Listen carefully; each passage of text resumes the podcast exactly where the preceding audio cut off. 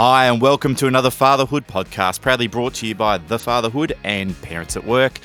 Here behind the microphones are the three co-founders of The Fatherhood. I'm Jeremy, and we got Luke and Andrew. Hello, fellas. How you holding up? G'day, Jez. G'day, Luke. Hello, guys. Guys, Jeremy, can I just say you left out the hyphens in the hyphen father hyphen hood, but the hyphen is the perfect start because we we love hyphen dads. There's so many types of dads out there. Maybe we should come up with the hyphen dads is a phrase, but we when we did our book, we sought out every possible type of dad, and certainly one of the the the dads that we incorporated in the book is the gay dad, and we have so much to ask the gay dad community, and we're starting today. Absolutely. I mean, it's a it's it's an interesting discussion that I had with a guy called Ashley, who's the executive officer of Rainbow Families. Now, Rainbow Families connects, supports, and empowers LGBTQ plus parents and their families, and really does a lot of work advocating and supporting um, gay parents, same-sex couples that are that, that are raising families. Um, and what I find fascinating about this is these relationships are free of these gender biases that are so often prevalent in heterosexual couples. So I was really looking forward to this chat with Ashley and found it fascinating. What are you looking forward to, Luke? Well, I mean, I guess I guess you don't have to watch Modern Family to know that domestic households they no longer meet a, a one size fits all template, but still, it's it's still a pretty a relatively new new phenomenon. I feel like what I'm interested in is I think being a gay dad, by definition, they're kind of forced to be kind of like pioneers, and so I think I'd imagine that's quite a big additional challenge. Um, in addition to the the usual stuff that, that goes with, with fatherhood. So I'm, I'm really interested to hear like how Ashley has managed to navigate that stuff. Yeah, as if parenthood wasn't hard enough as is. chuck a bit of a additional challenge on top, but maybe a pandemic as well. Why don't we just do that? um, so yeah, here's what um Ashley had to say. Ashley, welcome. Thank you for joining us on the podcast. Thanks for having me. So let's get into it. As a gay dad, as you are, I'm really fascinated to know what your journey was like to becoming a father. Can you talk us through that? Yeah, sure. Um, so my husband and I have been together now for 16 years. We've been married for two years, uh, and we've got two um, girls that were born through surrogacy. Yeah. Um, the journey isn't an easy one for um, same-sex couples. Uh, we started off looking at adoption and fostering, and at the time that wasn't an option for us. That's now changed, which is great. Uh, and we then looked into surrogacy, uh, and that's how our family was created. Mm-hmm. Uh, our girls are eight and five, so there's a three-year gap between the two of them, and they were born um, overseas in different countries using different egg donors.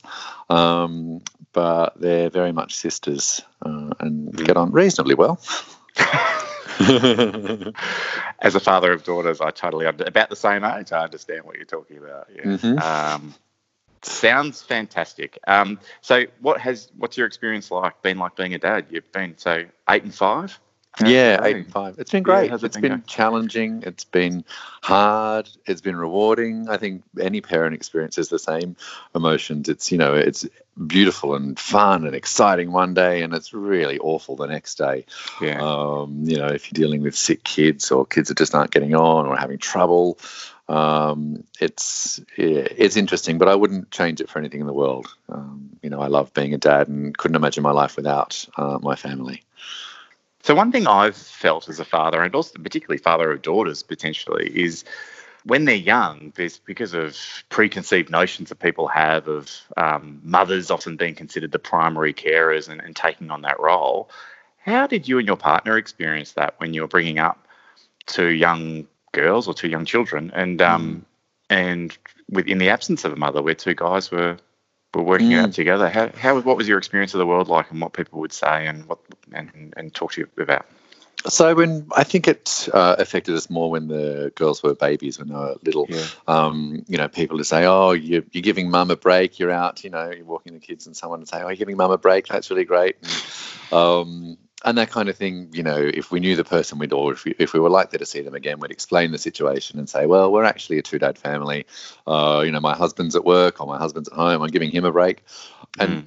we found honesty is always the best policy. Um, and having that simple response of we're a two dad family, the girls don't have a mum, um, is usually enough to um, to answer people's questions. But sometimes there have been people that have wanted to know more and asked more questions. And as long as that's done in a respectful uh, way, we're more than happy to share our story. You know, it's not a, it's not a common thing. It's not something you come across every day. Uh, so we're happy to share our story because we're proud of our family. Absolutely. And often people say it takes a village to raise a child. Do you have, particularly with your daughters, like female role models that are in their lives that you you try and involve, or how do you kind of say as they're growing older? Is that something that's on your mind, or it doesn't not, mm. not a hmm. concern in any way? No, I think it's on the mind of um, of anyone in a same sex relationship or any single parents as well, yeah. um, to make sure that they've that the kids have got um, people they trust, people they can talk to, uh, and we make sure that um, both of our um, families are very involved um, with the girls as much as possible. Uh, you know, they FaceTime my mum at least once a week, uh, and they've got aunts and that kind of thing that they're very close with. Um, and as you say, it takes a village to raise a child. We've um, reached out and made really strong friendships with uh, a number of uh, two mum families. Mm. And in well, you know they're friends of ours now, but also in the hope that if our girls do um, feel the need to connect with a, a female role model, they can certainly um, chat to any of our friends uh, about any issues they're having. Yeah, fantastic. And one thing I'm fascinated, I think you're, you're pioneering a lot of the change that a lot of people want to see in terms of the way that we're all living out sort of traditional gender roles in relationships with often mums are considered the primary carer and dad's the primary earner. And there's been a lot of change in one generation. There's still a really long way to go. You're operating in a relationship where you're not bound by those definitions or those pressures from previous generations with other challenges. I'm interested to know how do you and your partner, or from the, from the early days, how did you work out who would do what in the relationship and who would take on what responsibilities and how you'd share work and domestic pressures? Mm. Um, it's really interesting. It varies from um, couple to couple. I think uh, yeah. in our situation, um, it's it's about talking. It's about finding out who wants to take time off work, who can take time off work. Um, in our situation, uh, my husband has his own business, so he wasn't really able to take um, time off work, whereas I worked for someone else, so I could take, you know, six months off when the kids were little, and then I was able to go back and work part time. But it's about that that negotiation or that conversation with your with your partner uh, about who's going to do what in the relationship and and as parents. Um, and also, what, who's going to do what around the house? You know, who you're not bound by. Mum cooks the dinner and dad mows the lawn and fixes the car. Um, one of the great things about being in a same-sex relationship is you have to talk about these things a lot more because you don't have um, the the gender roles to fall back on.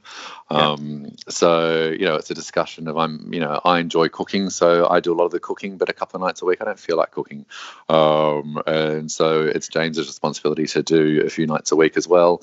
Or if I've got a busy week at work, I'll say, hey, look, I just I'm going to be home late this week. You'll need to do pickups, uh, you know, the pick up the kids from school and do the dinner and that kind of thing. Yeah.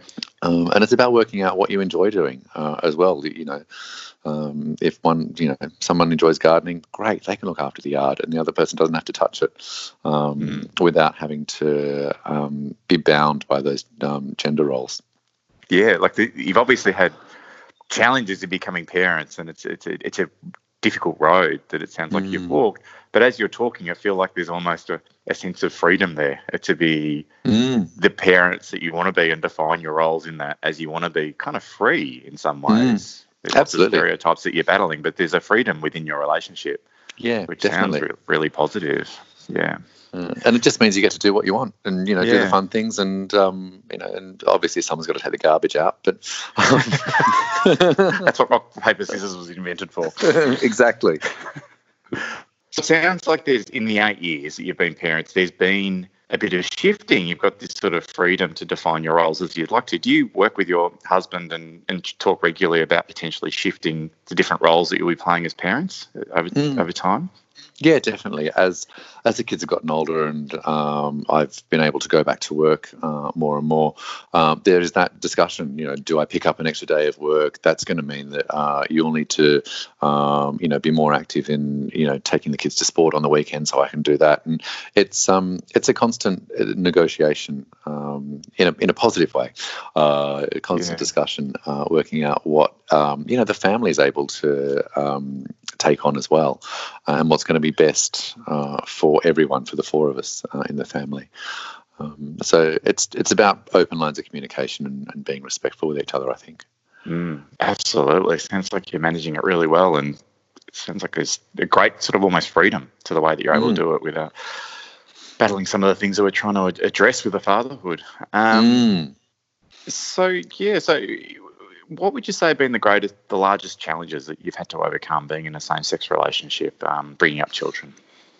So the biggest challenge, I guess, is becoming a parent. You know, it's not an easy Yeah. journey. It's not um, straightforward. There's lots of lots of options out there, and it's it's a difficult road for a lot of people. We were lucky um, that we, um, you know, had a baby first try um, both times, so we were very lucky. But um, so the most challenging thing is actually having the family. Um, but then I think, like any family, it's just the juggle of day to day life. Who's who's picking the kids up today? Have you you know got nappies? We've run out of you know toilet paper, all that kind of thing. Mhm. Um, we're we're very lucky that we live in a um, an area that's very supportive of um, same sex parents. So we haven't come across much homophobia, but you know within the Rainbow Families Network, we hear a lot of uh, stories of people that are um, you know living with homophobic neighbours or Mm. um, you know, living in areas that uh, are less accepting, and that's a real struggle for families. Mm. Uh, you know, feeling like they're not part of their local community, and and as we were talking before about, it takes a village to raise a family. Yeah.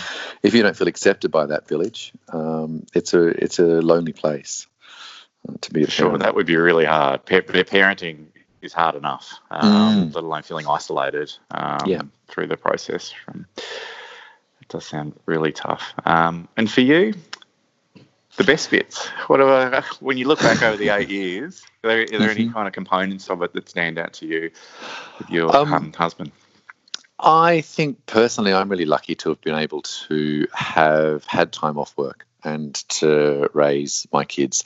Um, you know, I, I had six months off um, work when they were both little, and then I went back to work one day a week, and James had a day a week with them um, that I was working. So just being able to be really present um, without the pressure of, you know, feeling like I should be back at work because, you know, I'm a man and I should be earning the money uh, Yeah. having the freedom to to be the parent that I want to be uh, and spend the time with my kids and and you know work part time so I can do drop off and pick up most days and you know see them score their first goal at basketball and you know play in their first concert with their new instrument and uh, and all that kind of thing. It's the small things I think that I get the most joy out of.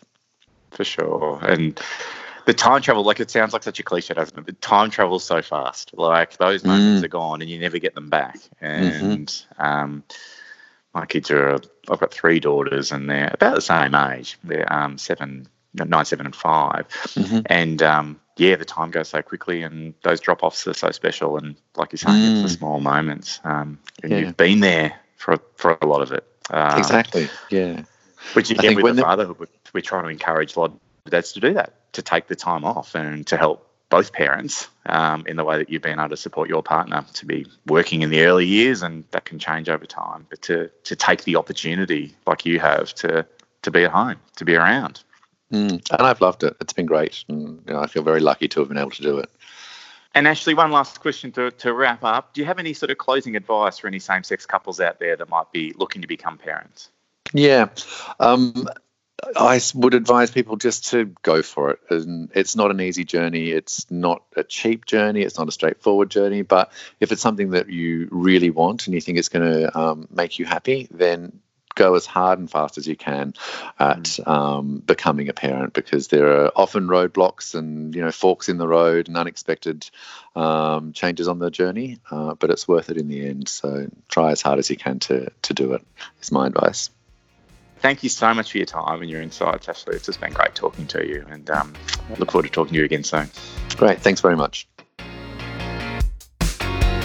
I don't know about you guys, but I found that so interesting. I mean, it's such a privilege, Jez, to be given that view into into uh, what life is like for Ashley. Yeah, you know, it makes me what it makes me think is that you know fatherhood can be hard, but gay dads they have to put up with so much else in addition to fatherhood's usual trials and tribulations. I mean, think about it. I mean, if you go down the surrogacy route, that's challenging from the start. You know, first you have to find someone to donate their eggs, then you have to find someone willing to lend out their womb for nine months and give birth, and all that you have to go through all that before the emotional roller coaster of the IVF process even begins. So, I mean, the commitment of gay men to becoming fathers, I mean, it really is unbelievable. It ticks a lot of boxes before you've even really started your parenting career. You know, it's because it, it, it, can't happen by accident. You've got to be wanting it every step of the way. Yeah, I, I, have got a mate Harold who's a, a, gay dad, and he just said, "Yeah, look, it's not it's not something that you, just accidentally happens when you sort of get drunk and line and end up in the in the back of someone's ute."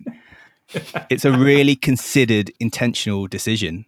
And to your point there about how hard it is, I think the thing that struck me, Jeremy, you, you really focused on this in the interview, which I, I was so happy you did, is just the daily annoyance of having to explain yourself and and how Ashley just comes up with this line of we're a two dad family and and finds a quick way to dispel the, uh, the, the any confusion. But oh, even that, the drudgery of that day after day, too much drudgery and the and the people the, what people are out there are facing is feeling this kind of exclusion from their community where they're not accepted. I mean, if as if it's not hard enough already, and then to have neighbours not accepting their family setup, it, it, it was painful for me to to hear that. Hmm. Yeah, it's it does it does sound tough. Um, but on a more positive note, I did when I was speaking to my my friend Harold, he did tell me quite a nice story. I mean, he's American, and about four years ago, he was in he was in Texas with his partner Andy and their two twin boys, and they were pushing their twins in this double pram, and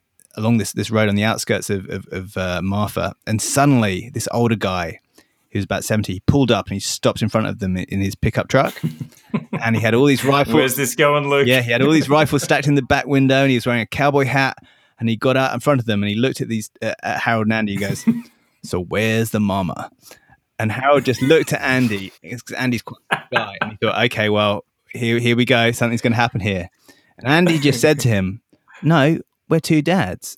And apparently, there was this long pause, and then the guy's whole face just softened, and he looked at them and he nodded and said, "Well, looks like you're doing a mighty fine job," and got back into his truck and drove off. So, you know, it shows that there's definitely uh, there's definitely hope in this space. That's beautiful, Luke. Yeah, beautiful story. And like I I really enjoyed this chat with Ashley because um there's this whilst it's there's so many challenges that, that Ashley and a lot of other gay dads out there have have faced and mm-hmm. continue to face, there's this freedom that they have as a partnership to discuss and work out what the roles that they want to play without you know with a clean sheet of paper. And they sit down together weekly and he talked about conversation and communication with your partner as being fundamental and we can all learn from that. And then so what bits do you enjoy and what bits do I enjoy? I mean, you went straight to my. You're stealing my thunder, Jez. This is my point.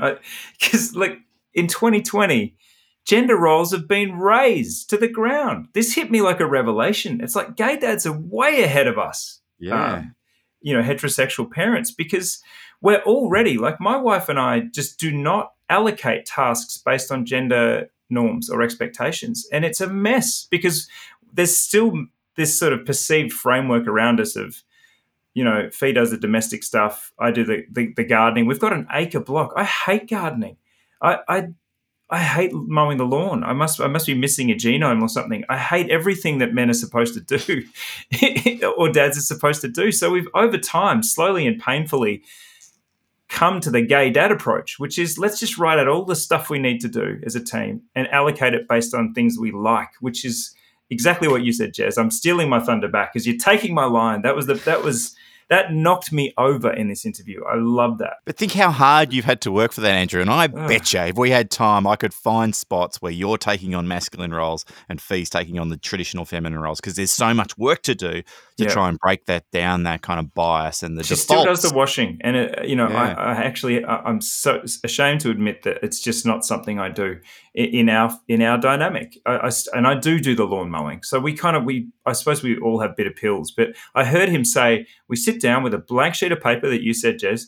We write down what needs to be done, and we just and we pick stuff based on what we enjoy. I'm like, that is this super advanced parenting. If anyone could take anything out of today, do that because the the gender stuff just doesn't stick. It doesn't hold. You, we we should do things that we gravitate to and, and not have to mow the lawn. Yeah, they're literally like everyone can take something from that. Like absolutely everyone. Imagine if you sat down with your partner and said, "Pretend we don't have genitalia." Uh, hard to come. um, but It's getting weird. let's be specific. We're all Barbie dolls. Yeah, let's go. Let's go. Write the list down and let's work out which are our preferences or what we're good at. Gee, it'd be a different setup, I think. Yeah, it's a liberating idea, isn't it? The idea of just kind of starting from mm. scratch, rewriting the the rule book, and kind of maybe finding a more a more workable workable solution. But we do that on every level, guys. Like my wife earns more than me, so she essentially gets to work more than me because uh, of the way that we have to protect our, our family's interests and you know still pay the mortgage, all those things. It's it's just a I found it like when you said let's get positive. This was a hugely positive interview for me. This is probably my favorite interview we've done in the whole series, simply because it's there's the the way that he talks about it. It's like well, this is logical. We should just this is how we decide how our family operates. It was just a really refreshing perspective. Fired up, guys. I'm going to get that bit of paper. Where's, where's I'm going to get a bit of blank bit of paper right now. You can hear that? I'm rewriting the family. I'm a single dad, so I'm going to get out there and write down a list and allocate all of the tasks myself. Uh, I'll, I'll come over and mow your lawn, Jez. Thanks, man. I greatly appreciate it. I hate that. Uh, okay, gang, that wraps another podcast. Thank you for listening, uh, and thank you for your contribution as always, Luke and Andrew. Uh, Thanks, you'd like- Ashley. Thank you, Ashley. Yeah, thank you, Ashley. Really appreciated your time and your insight. Uh, get on board the fatherhood at the-father-hood.com. And once again, thank you very much to Parents at Work for making this happen. Thanks. And a last shout out to all the hyphen dads. Woo! Thank you for listening to another great podcast proudly brought to you by Parents at Work. We hope you feel inspired and you've got some fresh practical ideas to help you with your work life balance. If you like what you've heard, please share it with others and subscribe to the Parents at Work podcast page. And remember, if you need extra support or would like to send us your feedback, please email info at parentsatwork.com.au.